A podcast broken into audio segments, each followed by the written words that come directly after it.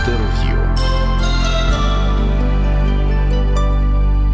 Доброго дня, шановні слухачі. З вами Радіо Ісландія, я Стас Немежицький, і ми продовжуємо тему Київ Music Fest. Це наймасштабніший фестиваль класичної музики в Україні. Він проходить в Києві з 27 вересня по 8 жовтня. Заплановано більше 30 подій, зустрічі з композиторами, навіть з кінорежисером всесвітньо відомим. І ми продовжуємо говорити про цей кінофестиваль. І сьогодні в нас в гостях відомий український композитор Сергій Пилютиков, е, прем'єра твору якого відбудеться на одному з концертів. Доброго дня, Сергію.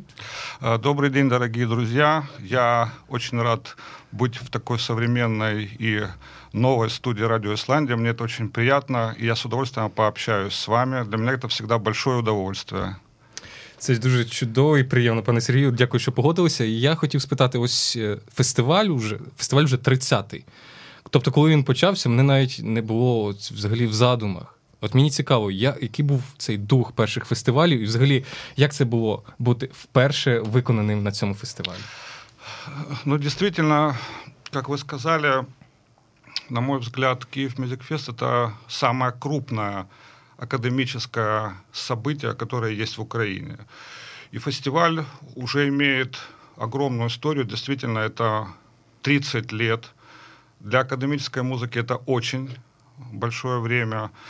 И поначалу это было настолько актуально, это было настолько сильно, что я пом- вспоминаю первые концерты, но не совсем первые, тогда, когда я присутствовал. То есть билетов не было, а концерты Сильвестрова, который исполнялся на фестивале, охраняла конная милиция.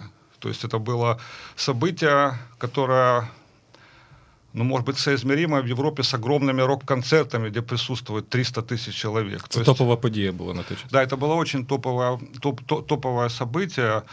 И вся интеллигенция, вся молодежь буквально за 2-3 месяца начинала бурлить. То есть люди ждали, э, особенно в те времена, когда было все закрыто, и вот этот вот новый воздух прорыва новой музыки, но это было, была просто живая вода. То есть действительно э, люди ходили с горящими глазами, то есть это были обсуждения, это были крупные события. И и, и фестиваль таким и остается на самом деле и сейчас.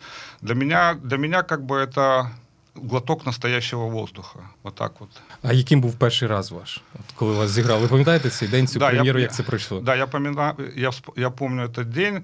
Тогда я жил еще в Харькове, и попасть а, на фестиваль а, для меня это было долгожданное, абсолютно важное и а, событие, которое как бы оставалось на всю жизнь. Меня исполнял оркестр Игоря Андреевского сочинение. Это было в бывшем доме Ленина. Так тогда это называлось.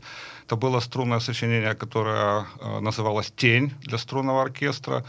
И я помню этот первый огромный зал. В общем, мне, харьковчанину, несколько из провинции, я приехал, я был шокирован, полный зал забит людей, прекрасный киевский оркестр, и э, я потом приехал в Харьков очень гордым, и полгода я ходил такой надутый, толстый и, и- и важный такой после этого фестиваля. То есть это было событие, которое помню до сих пор, очень четко. А який це рік був, якщо не секрет?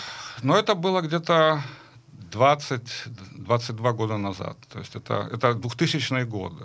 То есть вот, вот те времена. А вас виконували вже з 2000-х? так? Да, Ага. да, да, да Там трошки раніше, може я помиляюсь, ви мене виправте. Здається, в 90-х, 94-й, третій рік, е, вас е, на Гаудамусі виконав е, е, ансамбль е, Ксенакіс. Ксенакис ансамбль, Да, да. да.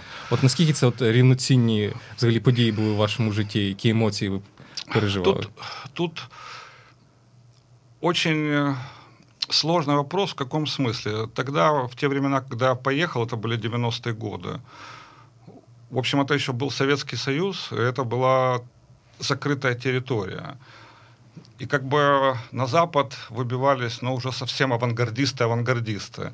Вот, и я относился к э, их числу, и я знал, что существует такой фестиваль, э, Гаудамус, один из крупнейших европейских фестивалей, и я послал туда свою партитуру, которая называлась «Голоса рек», и по счастливой случайности э, жюри ее отобрало.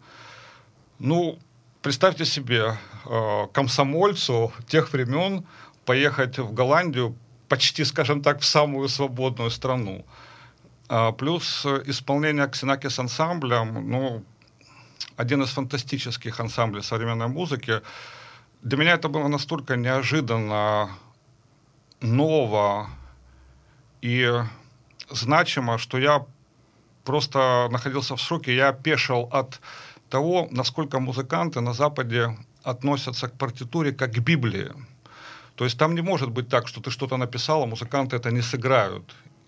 Они могут 10 раз обсуждать тот или иной эпизод, решать вместе с тобой, но для них всегда ноты, партитура композитора — это Библия. А поскольку я был там, ну, наверное, третьим из Украины, кто появился на этом фестивале, то для меня оно стало определяющим. После этого поменялись мои мысли, поменялось мое отношение к музыке и как бы взгляды очень сильно.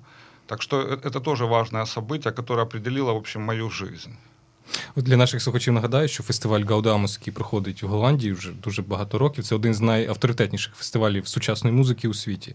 І наші композитори ось дуже часто там виконуються и отримують успех у публики. Да, это действительно да. просто крупнейший, наверное, номер один фестиваль современной музыки во всем мире. То есть там контингент участников это буквально все страны. То есть попасть туда это, ну я не знаю, как на какой-то самый знаменитый американский кинофестиваль. То есть это, это событие такого мирового, мирового уровня без, без малейшего преувеличения. Ну вот Валентин Васильевич в свое время до меня, Сильвестр. Сильвестров, да, который был первый, он э, со своим сочинением там э, получил первую премию. Но насколько я помню, если мне память не изменяет, он там не был. То есть его там исполнили, он получил первую премию, но, но выехать туда то время он не смог. И проблемы еще были в него через Да, те, и проблемы, и он как бы туда не поехал, но его исполнили, и на отдалении, скажем так, вручили ему эту первую премию. То есть, ну, это очень значимо. Как бы. А для меня вообще. Фактично, ви стали популярним, вас визнали в Європі вперше, а потім уже от на у нас ну аналог такого великого і авторитетного фестивалю це Київ Music Fest. Да, да. Тут Я скажу такую вещь, очень важную для жизни нашей страны. Вот исполнение на западном фестивале, у меня потом очень много музыки игралось на Западе, оно отличается от, от нашего одной положительной вещью. Когда тебя исполняют на таком фестивале, то, как правило, после концерта к тебе подходит десяток менеджеров, э, каких-то руководителей радиостудий, там, кинокомпаний, и они готовы начать с тобой сотрудничество, вплоть до того, что они могут тебе заказать мини-оперу, какое-то симфоническое сочинение. То есть всегда исполнение на таком фестивале это не только сам факт, но это еще очень широкая перспектива в будущее. То есть композитор, который исполняется и еще получает какую-то премию на таком фестивале, ну, просто можно сказать, что у него академическая жизнь уже сложилась. То есть он будет всегда в топе, он будет идти, двигаться. Это очень важно. Вот у нас в Украине пока мест такого нет. Но я надеюсь, что будет. Зачастую бывает так, что композитор, к сожалению, написав симфоническое сочинение, исполняется один раз, и на этом все заканчивается. Это, конечно, пока месть беда нашей страны. Но я думаю, что все изменится к лучшему, мне кажется. Скажімо, е, звісно, у нас не така система, як в Європі і в світі. Виконання у нас це е, скоріше як благодійна акція, коли композитор пише твір, його виконують, ніхто за це не отримує гроші, е, якщо ну, хтось не профінансує або держава, або меценати, з чим не так нас добре. Якщо б була можливість втілити якісь зміни, от що б це було, от, наприклад там 5 чи 3 рішення, які от можуть змінити цю систему і поставити на якісь ринкові рейки класичну музику в Україні? Это тоже очень важный вопрос. Э, смысл его очень глубок. Почему? Мы должны очень четко в нашей стране разграничивать, что такое коммерческая музыка и что такое академическая музыка. Вот э, существует поверье, что все-таки коммерческая музыка, коммерческие музыканты, они в состоянии прожить, прокормить себя и развиваться. Академический композитор в лучшем понимании, он абсолютно чистый композитор. То есть он пишет свое сочинение, исходя не из материального интереса. Он знает, что он не получит деньги, он знает, что это может быть последнее исполнение его сочинения. Но тем не менее, оставаясь в душе вот тем чистым композитором, которого влечет только музыка, он садится и берется за сочинение, которое иногда делается год и больше. То есть в какой-то степени это, это ну, некий музыкальный подвиг. Потому что так сложилась моя жизнь, что я работаю и в коммерческой музыке, и в академической. Ну, в, в коммерческой музыке всегда первая точка отсчета начала создания какого-то проекта начинается с финансового э, договора. То есть люди знают, сколько они будут получать, какой гонорар, сколько получат артисты и все. В академической музыке человек пишет, ну, банально сказать, по любви. Просто так ему, просто так, такой его зов внутренний. Поэтому позиции неравные. И, конечно же, государство в этом случае, на мой взгляд, должно абсолютно четко, деятельно и разумно поддерживать академическую музыку. И тогда возникают такие вопросы смыслов академической музыки. Ну, я вот расскажу очень два простых примера, которые, как мне кажется, отвечают просто поверхностно, но отвечают на вопрос зачем нужна академическая музыка и каков вообще смысл ее. Однажды, будучи на фестивале э, «Контрасты», я встречался с одним из менеджеров уникальной компании Siemens, наверное, все ее знают. Так. Мы завели разговор на эту тему, и он сказал такую вещь, что я очень часто беру билеты своим работникам на академические концерты. Вызвал такой в зале, как бы такой смешок пошел, а он очень просто объяснил, и меня тогда поразило. Он говорит, мне абсолютно не безразлично, кто ко мне придет завтра на работу. То есть человек, который сходил на Бетховена, или человек, который вышел из бара. Его производительность, его отношение к труду. Ну, представьте, вы идете после э, мессы Баха на, на работу, то ли вы идете, условно говоря, после пива на работу. Ну, звісно, є это, трошки різниця. Это огромная разница. Это один простой э, ответ, поверхностный на, такую, на, на такой вопрос. Потом далее. Коммерческая музыка дает всегда реальный, э, мгновенный результат. То есть есть проект, есть концерты, есть отдача. Любая. И материальная, и, ну, скажем так, духовная. Академическая музыка не всегда может похвастаться этим, однако вот ученые посмотрели, посчитали, что, в общем, все проданные пластинки – а, Бетховена, и которые будут продаваться еще многие сотни лет, они многократно уже сейчас э, превышают общий бюджет продажи пластинок Майкла Джексона. И во много раз. Почему? Потому что Бетховен будет продаваться 200 лет, и еще 200, и еще 200. А в общем, Майкл Джексон, я думаю, что в пик популярности он, конечно, был продаваем Э, сильно, но сейчас думаю, что уже вы мало найдете людей, которые будут бежать за пластинкой Майкла Джексона. Ну, після останніх скандалів, можливо, про да. нього згадають. То, то есть суммарный так. эффект, который накапливается в академической музыке, он, он, он такой же материально выгодный, как и коммерческий. Просто иногда люди не понимают это, несмотря на весь исторический процесс. А я, поскольку в бывшем профессиональный историк после университета, тут надо видеть истоки и перспективу, что это будет дальше. Потом следующий элемент. Ну вот мы сейчас видим некий всплеск любви к академической музыке. Ведь филармонические залы по сравнению с тем, что было там какое-то время назад, они сейчас заполнены. И заполнены молодежью. То есть, по всей видимости, народу очень сильно надоедает тыц-тыц, бум-бум, вот. И все-таки каждый старается привести своего ребенка не на тыц-тыц, бум-бум, а, а все-таки, чтобы он послушал Мендельсона, Баха и т.д. и т.п. То есть огромный момент э, воспитательный и, скажем так, развивающий. развивающий. То есть я думаю, что человек, который слушает академическую музыку, говорят дзенским языком, он, он не может делать плохого он не может делать плохого. То есть э, человек, прослушав концерт, он не может выйти и начать стрелять, как мне кажется, по моему убеждению. То есть здесь такой фактор. Ну и плюс, э, ведь в академической музыке существует огромное количество линий. Одна из них это исследовательская. Э, вся электронная музыка, вся компьютерная музыка, она зачастую является исследованием природы звука, а это означает исследованием самой природы. Тобто похідне від науки. Да, то есть и самой природы.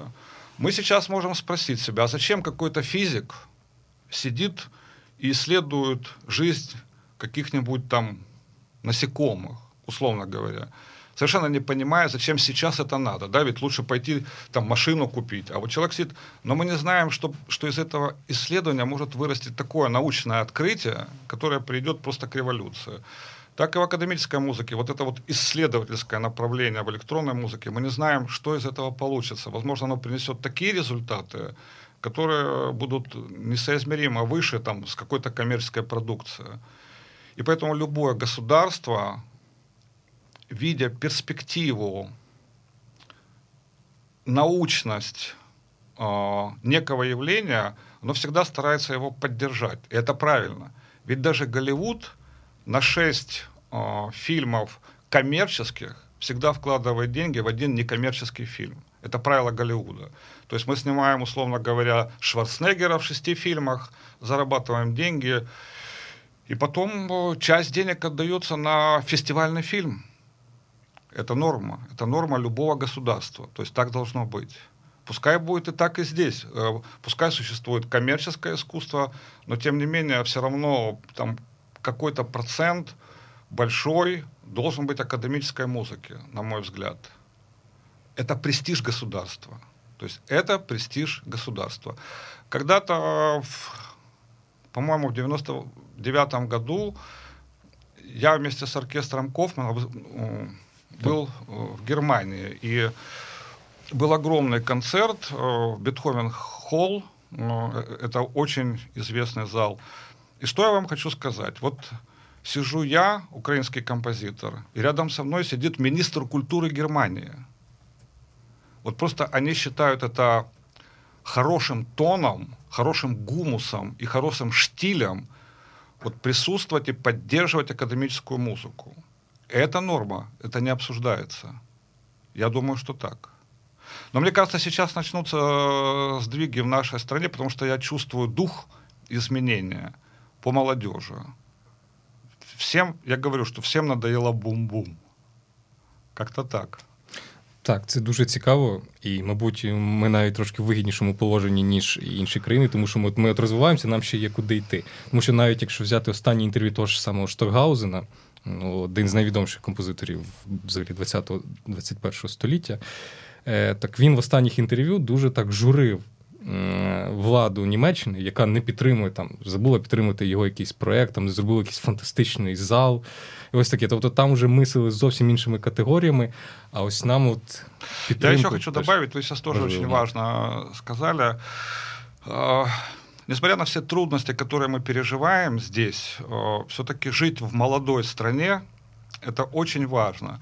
Когда-то, будучи директором молодежного фестиваля, я приглашал очень много иностранных музыкантов, э, достаточно известных, которые приезжали в нашу страну. И вот их абсолютно не интересовали наши материальные трудности, но они всегда жутко радовались вот тому молодому духу, который присутствует в нашей стране. Они говорят, в старой Европе уже это постепенно угасает, а говорят, у вас только все рождается. Вот они а, говорят, мы видим по людям, по глазам, по реакции публики, по бурлению, которое происходит. То есть они говорят, что энергия страны, энергия страны, она очень сильная, она искристая, она бурлящая. Поэтому в какой-то степени, ну, можно так сказать, нам очень сильно повезло, что мы здесь живем. То есть мы живем в молодой энергичной стране. А это здорово. На самом деле это очень здорово. ми можемо створювати, а не перетравлювати те, що зробили так, до нас. Так. Ну, і дуже показова програма Київ Music Fest, де там більше 30 концертів, і от е, щонайменше 40% це от саме молодіжна музика, молодих композиторів, і музика досить авангардна. Ми зачепили таку важливу тему про музику в державі. А ось саме от про композитора хотілося поговорити, тому що в уяві багатьох людей в Україні за кордоном композитори закінчилися часто на Бетховені. І багато більшість людей не уявляє, що композитори можуть жити. І дуже багато є комічних історій на цю тему.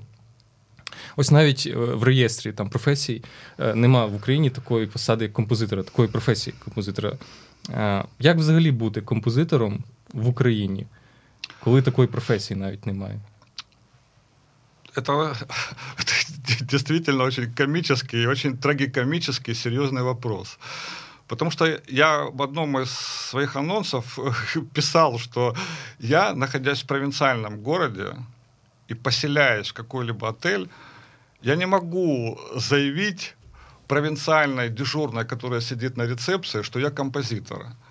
Она смотрит на меня широко открытыми глазами и думает, либо это сумасшедший пришел с улицы, ну, просто психически больной человек, либо над ней издеваются. Потому что она привыкла в школе в свое время видеть портрет Бетховена, слушать пятую симфонию Бетховена, и на этом ее развитие э, и знания о музыке заканчиваются. Вот. Э, совершенно не понимая, не осознавая того, что эта профессия продолжает быть и развивается. Э, и, и, конечно, быть, быть композитором в нашей стране ну, скажем так, это, это достаточно опасно. Это интересно, но очень опасно. Потому что социальный статус композитора, ну, в общем, находится не на таком уровне, как директор банка, допустим, там. А композитор в нашей стране за свою работу фактически не получает денег. А сама работа композитора настолько сложна и настолько таинственна и настолько глубока, что надо иметь очень много сил, чтобы решиться жить э, в этой профессии. Композитор ведь зависит от многих вещей. То есть мы можем создать партитуру, и она может быть похоронена в столе на 20-30 лет если нет исполнителей, если нет желания ее исполнять, если ты слишком не такой, как все, и тебя не понимают, тебя не хотят играть. То есть быть композитором это достаточно большой риск. А с другой стороны, это абсолютно счастливая профессия, потому что это профессия абсолютная свобода. Абсолютная свобода. Когда, во-первых, в ней человек может говорить то, что он никогда не скажет в обычной жизни. Нотные знаки и музыка – это совершенно универсальный язык, который понимаем на всех континентах мира. То есть это такая некая общая э, субстанция, некая такая метафизика, которая понимается любым человеком. Поэтому, если ты хочешь говорить, если у тебя есть что сказать, то ты можешь быть услышан везде, а не на ограниченном пространстве. Плюс, конечно, это магия исследования, магия сказки, когда ты в жизни не можешь делать того, что хочешь, а в партитуре ты это делаешь. То есть это, это, это в большой степени это волшебство. Когда ты можешь управлять целыми армиями, целыми судьбами, когда ты создаешь истории, в которых живут герои, и эти герои плачут, любят, э, волнуются, э, борются друг с другом. То, то, то есть это фантастическое путешествие вот в такую страну, где ты абсолютно свободен. Ну и плюс ко всему прочему, ты, ты, ты, ты, ведь, ты ведь говоришь, ты, ты просто говоришь э, то, что ты хочешь сказать. Э, я сознательно выбрал э, работу и путь композитора в достаточно взрослом возрасте, мне уже было за 20, я учился в университете, то есть это было мое осознанное решение. Я был готов на любые трудности, которые могут возникнуть на моем пути, но тем не менее желание и внутренний сердечный бой, в общем, подсказывали мне, что надо становиться на эту дорогу. Хотя это было непросто. Хотя это было очень непросто. Наскільки я пам'ятаю, ви в Олександра Щетинського училися. Да, так. да. И мне, конечно, очень повезло. Я учился в Харькове, я закончил Харьковскую консерваторию, я вообще сам харьковчанин, привет Харькову. Вот, я попал, э, на мой взгляд, к одному из самых тонких и глубоких композиторов Александру Щетинскому. Э, вот, вот простой пример. Он занимался со мной все пять лет абсолютно бесплатно. То есть это из, из той истории, как в дзен-буддизме, когда передаются знания, они передаются бесплатно. То есть ты как бы просто их отдаешь. Занятия длились по 4-5 часов. Он меня очень тщательно готовил, потому что я был человек со стороны, я был не музыкант. Это было очень серьезно, радостно и напряженно. Потому что, в общем, каждую неделю я должен был приносить какую-то работу, какой-то эскиз, и так мы прообщались э, вот пять лет, и, и э, как бы я поступил в консерваторию и продолжил заниматься. Так что мне повезло з педагогом. Дай Бог всім так, щоб повезло. Це цікаво. Давайте розкриємо для наших слухачів, можливо, композитори нас слухають. Ось секрет підготовки композитора. Я впевнений, що Олександра Щетинського був якийсь особливий підхід. Ну, взагалі, робота з композитором над твором це комплекс різних так. задач і проблем, тому що це не просто там, е, як в школі, заспівати номер по сольфеджіо, це не просто зіграти тему з Бетховена чи проаналізувати акорд. Це якісь є комплекси. Ось 4 години чим ви займалися? От на що звернути увагу? Для того, чтобы вышколоть в себе композитора как ремесло. Ну, мне сейчас достаточно легко об этом говорить, потому что параллельно с профессией вольного композитора я как бы 30 лет преподаю. Тут есть ну, во всяком случае, три аспекта очень важных. Пер, первый и самый простой – это ремесленный аспект. Когда мы научаем композитора шаг за шагом, в основном путем анализа на музыке старых композиторов, мы на, научаем композитора приобретать технику. То есть, э, как говорит Валентин Васильевич Сильвестров, некие костыли, костыли, с помощью которых композитор ходит – ходит и может говорить. Эта ремесленная часть, она, она достаточно развита, она понимаема всеми. Эти курсы проходятся в консерватории, в школе, начиная с, с детства. И тут, э, и тут абсолютно все ясно. Потом мы изучаем техники современные письма. То, то, есть, то есть это все видимые, видимые процессы, которые можно освоить. Вторая часть, э, наиболее важная, это передача некого вкуса, некого, некой суммы духовных знаний от композитора к композитору, глаза в глаза. Это абсолютно мистический процесс. Тут обучить никак нельзя – я расскажу одну историю, чтобы было понятно, как, может, как можно выразить невыразимое, скажем так. Все время занимался восточной философией. Есть такая одна буддийская притча, что жил некий дзенский монах, и к нему пришел ученик и сказал, вот ты старый, и научи меня всем своим знаниям. Он ему сказал, я тебя ни, ничему научить не могу. И прогнал его. Тот пришел через год, опять научил. Он говорит, ну, я тебя научить ни, ничему не могу, но ты можешь со мной быть. И в течение трех-пяти лет он просто с ним был, они жгли костер, готовили еду там, и он ни слова не говорил, монах. И потом как бы он уже отходил в лучший мир, ученик подошел к нему и спросил, так ты ж как-то передашь мне все-таки свои знания или нет? Я с тобой как бы пять лет просидел, он говорит, так я тебе уже все сказал. Он сказал, ты пил мой чай? Он говорит, пил. Ты ел мою еду? Ел. Ты ходил со мной? Ходил. Ты, так что тебе еще надо? То есть тут смысл в чем? Что присутствие личности само по себе и есть обучение э, тех духовных оснований композитора. То есть, что это означает? Если вы находитесь рядом с Сильвестровым, не обучаясь ремеслу Сильвестрова, то я думаю, что вы можете через какое-то время стать композитором. То есть состояние духа, его мысль, то, что он слушает, то, что он читает, то, о чем он говорит, оно невольно передается вам. И вы получаете вот это вот косвенное духовное обучение от композитора. Поэтому и композитор — это всегда не массовая профессия это всегда один на один, глаза в глаза. Вот та вот, та вот передача свечи из рук в руки. Поэтому это вот э, такой следующий аспект. Ну и третий аспект это тот, который чрезвычайно популярен сейчас э, в мире. Это аспект э, мастер-классов. То есть сейчас мир во многом обучается благодаря тому, что люди, молодые люди ездят на мастер-классы мастеров, проходят определенные курсы, и этих мастер-классов очень много, они у нас в стране существуют.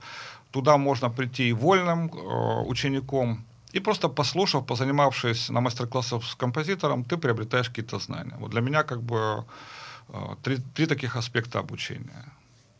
Е, суто з технологічних питань дуже цікаво.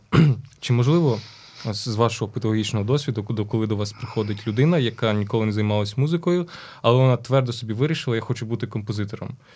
Чи беретесь вы вот за такий формат, чи були такі у вас випадки? У, у, меня, было очень, у меня было очень много случаев подобного рода. Я вообще посчитал, что вот э, за время педагогической работы я где-то, ну, через мои руки прошло более 500 композиторов. Причем некоторые из них стали очень известными, некоторые работают за рубежом. Тут такая вещь во-первых, очень сильно зависит от природных данных. Я всегда говорю так, что человек с очень хрупкой структурой не может быть штангистом, что бы он ни делал.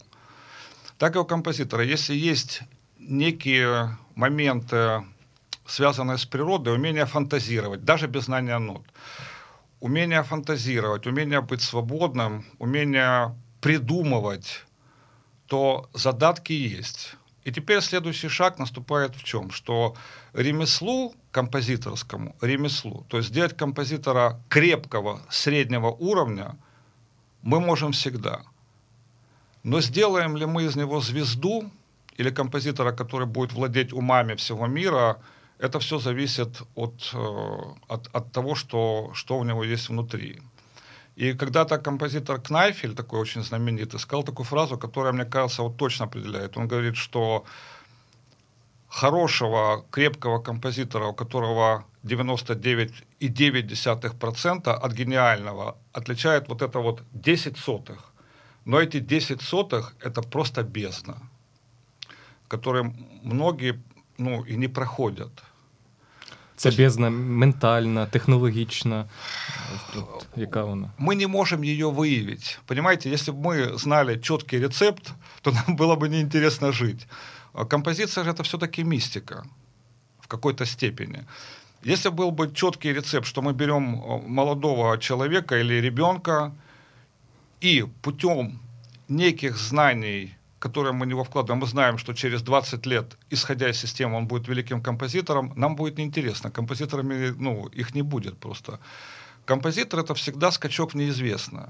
То есть я говорю, что ремесло, вот я веду в одном из лицеев огромный курс коммерческой музыки. Ко мне приходят люди, которые не имеют музыкального образования просто. И я сразу скажу, что да, я могу их сделать популярными артистами популярными. То есть они будут крепко сочинять, их музыку будут покупать, но они, по всей видимости, если совсем не решат уже идти до конца, на таком уровне и останутся. То, то, то есть здесь, здесь есть элемент вот какой-то тайны. То есть мы не знаем, что будет из этого человека. То есть я говорю, довести до уровня крепкого это пожалуйста. А там, насколько человек станет всемирно известным, это то, о чем я говорил во второй концепции. То есть тут непосредственно зависит от книг, от картин, от музыки, которую ты слушаешь, от общего состояния и гумуса э, человека. В общем, это це серйозне поняття. Все-таки в комерційній музиці, мені здається, за великим рахунком, є якийсь рецепт, як да. стати популярним, все одно. Да. В академічній музиці, от чи розбирали ви композиторам по цим рецептам? Я скажу так, немножко возвращаясь к вашему вопросу, в коммерческой муз- музыке есть рецепты шагов делания композиции. То есть мы знаем, для того, чтобы быть популярным, чтобы тебя изучали, мы должны делать то-то, то-то, то-то и то-то. И шаг за шагом мы проходим эти ступени, и человек через определенное время начинает писать то, что люди хотят слышать, и то, что они хотят покупать. И он становится коммерчески популярным. То есть это, это очень ясно, очень просто и доступно. Просто нужна усидчивость, работа и все в академической музыке получается так. Вот ко мне когда-то пришел Алексей Николаев, один из моих самых таких знаменитых учеников, который позанимал все первые места и в Париже, и в мире. Он пришел ко мне, когда ему было 8 лет. Я, прозанимавшись с ним два месяца, вызвал папу и сказал, что он не будет композитором, потому что у него напрочь отсутствовала ритмическая основа понимания. То есть он не мог ритмически мыслить совсем. Ну, папа очень расстроился, говорит, ну, давайте вы еще годик позанимаетесь, а там посмотрим. Прошел год, и вдруг после определенного лета произошел какой-то скачок, неясный никому, что он стал настолько сильно набирать э, знаний и таланта, что в 12 лет он приступил к созданию концерта для фортепиано оркестра, что в принципе вообще э, равно Моцарту. И сейчас это абсолютно, как бы, абсолютно ясная и очень такая талантливая личность. Вот что является тем элементом, который, что является той тайной, благодаря которой свершился такой прорыв, ми не знаємо. Коли на цій дистанції ведення композитора у вас от запалюється такий ліхтарик, що от композитор є? Коли це стається? Вот очень хороший вопрос, настолько умный, грамотный. Вы знаете, как определить когда композитор будет и состоится. Вот у, у природного композитора, если можно так сказать, у него все получается достаточно легко и просто. То есть то, что мы говорим, оно катит. Катит само по себе. И он иногда даже не понимает, что он делает. Вот оно просто у него идет, а как ты сделал это? Он говорит, а я не знаю, но само вышло. Вот это само вышло, само вышло, является одним из краеугольных понятий будущего гениального композитора. То есть что мы здесь видим? Здесь очень глубокая позиция. То есть мы видим, что некая субстанция, которая существует в нем и подпитывается, условно говоря, небом, она просто прорывается через него, и человек еще ничего не понимая, просто пишет музыку. Так было у Моцарта.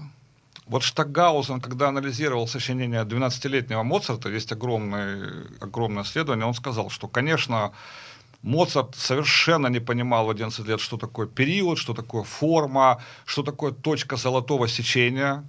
Представьте, мальчик, конечно, не понимает. Но у него все это есть в партитуре.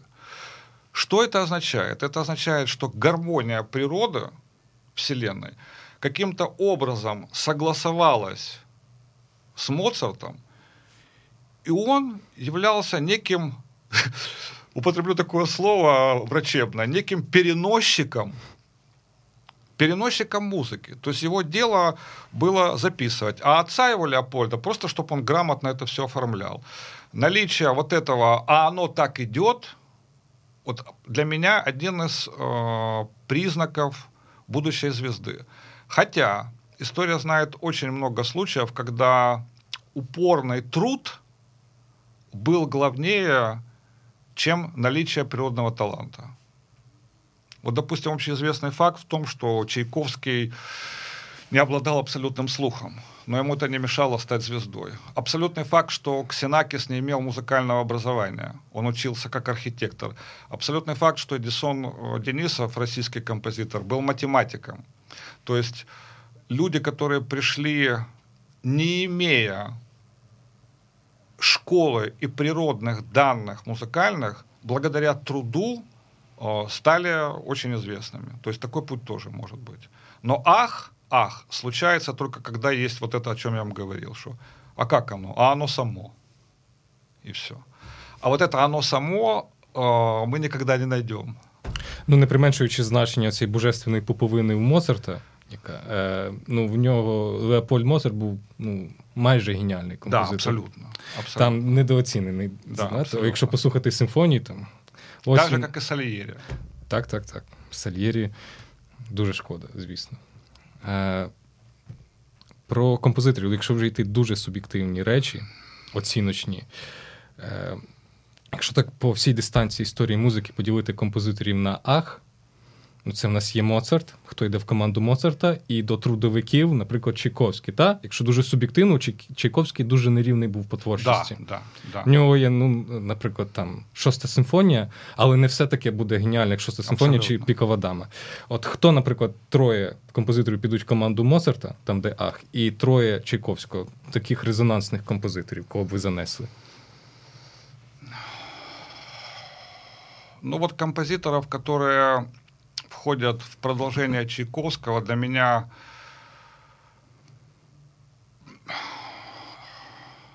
ну, во-первых, кто был до Чайковского, условно говоря, ну, Бетховен, он же ведь был э, человеком, который только после к 50 годам, написав уже огромное количество музыки, сказал, что вот наконец-то я научился писать сонату. То есть он уже был всемирно известным. То есть как бы ремесло у него было поднято на уровень искусства, точно так же, как и у Булеза. То есть, когда само ремесло превращается в искусство, искусство, искусство делания становится уже самой точкой высокого искусства. Бетховен, несомненно, это Прокофьев, который по 8 часов, то, что называется, копил свои темы, отделывал их, переделывал, то есть он их строил очень серьезно. Но, несомненно, это Ксенакис, который рассчитывал партитуры, строил форму. Вот у, у Прокофьева мало кто знает, но есть одна, одна очень смешная история, просто для отдыха, для публики, я расскажу. Это родственники Прокофьева рассказывали, что он запирался в свою комнату, и иногда они слышали такой некий шорох. Что-то там он играл, играл, а потом так раз что-то начало шуршать, бумажечки какие-то. И вот кто-то из родственников подглядел в это время, оказывается, Прокофьев, когда ходил, находил э, хорошую тему, он бежал к вазочке с конфетками, говорил, а Сережка молодец, и съедал конфетку сразу. Вот, вот такой необычный факт. То есть вот три человека для меня являются абсолютными тружениками. Что касается Моцарта, то это несомненно Штагаузен. Объясню почему. Для меня Штагаузен, э, в общем, помимо делателя, это человек, который явился, является природным генератором явлений. То есть есть композиторы, которые сугубо композиторы, а есть те люди, которые генерируют о, новые стили, направления, идеи, создают нечто такое глубокое, которое потом создает огромную школу. Так вот, э, к Штагаузену, несмотря на всю сделанность партитур, ведь у него все партитуры настолько разные, настолько спонтанные, спонтанные, идеи, идея партитур, что тут можно говорить о том, что некая субстанция продавливала ему голову, и он как бы реализовывал ее. Вот. Несомненно, таким композитором является наш Сильвестров э, в той линии Моцарта. Почему? Потому что э, Валентин Васильевич в отличие от нас, многих простых, он, он музыкой нашел себя. Это философское понятие. То есть, то есть есть композитор Иванов, а есть его музыка. И это могут быть две разные вещи. Вот. А Сильвестров, на мой взгляд, это композитор, его музыка и Сильвестров – это одно и то же. То есть человек живет и говорит своей музыкой. Как пишу, так и живу. То есть это, это уже в, даже вне музыкальное понятие. Это огромная, как бы, такая философская, мощная вещь. И он настолько индивидуален, настолько своеобразен, что как раз мы говорим, что тут, тут, тут, тут проявление божественной субстанции, как бы, вот, которая открыла человека полностью. Ну, вот так бы я сказал. Ну, есть еще группы как бы, людей, но вот я такие фамилии известные как бы назвал. Е, ось 30 вересня е, буде концерт в будинку звукозапису, буде госоркестра виконувати прем'єри українських композиторів. Серед е, переліку творів є ваша прем'єра твору. Розкажіть, в чому там натхнення? О, этот концерт возник благодаря нашей очень давней дружбе совершенно потрясающим украинским виолончелистом Золтом Алмаша. Мы очень часто с ним беседуем, спорим о музыке, так же, как мы с вами сейчас разговариваем. Рождаются различные идеи, какие-то споры. И формальной точкой создания концерта послужила вот одна из наших бесед, где мы, в общем, как бы так схватились и э, решили напиша- написать э, виолончельный концерт формально. То есть всегда нужен повод. Чтобы начать что-то делать, нужен повод. Ну и потом, конечно, был дол- долгий период обдумывания смелости на написание виолончельного концерта. Почему я сейчас хочу сказать, что смелости? Потому что после, как говорят, что после Рахманинова листа невозможно написать хороший фортепианный концерт или Чайковского. Тут такая же ситуация, что после виолончельных концертов Чайковского, там, Шостаковича достаточно непросто э, пойти на такой шаг, чтобы написать свой новый виолончельный концерт. И тут нужна определенная смелость. Я долго обдумывал это, и, наконец, как бы решился говорить так, так какой я есть. Вот, вот это послужило источником. Я назвал это сочинение э, «Слово о крыльях и путах», и э, основной смысл вне музыкальный, вне нотный, заключается в том, что как бы это история людей нашего часу, нашего времени – которые все больше и больше погружаются в материальные объекты и становятся зависимыми от, от материи. Как ни странно, мы сейчас очень близки к псевдоложной материалистической теории, э, что материя воздействует на все. Вот. То есть на, наш, на, наше поколение, наш мир – все больше и больше погружается э, в материальное и развивается с точки зрения материальной позиции. И есть только отдельные люди, благодаря титаническим усилиям, которые вырываются из этой жизни и проживают жизнь подобно птице. То есть я пою, где хочу, я танцую, где хочу, я делаю, где хочу, и я живу так, как я хочу сам. Тобто це, це історія про вільного композитора скажем так, о, о вольном человеке. Просто о вольном человеке. Таких крайне мало. Это история о человеке, который способен совершить поступок. Я имею в виду в любом смысле.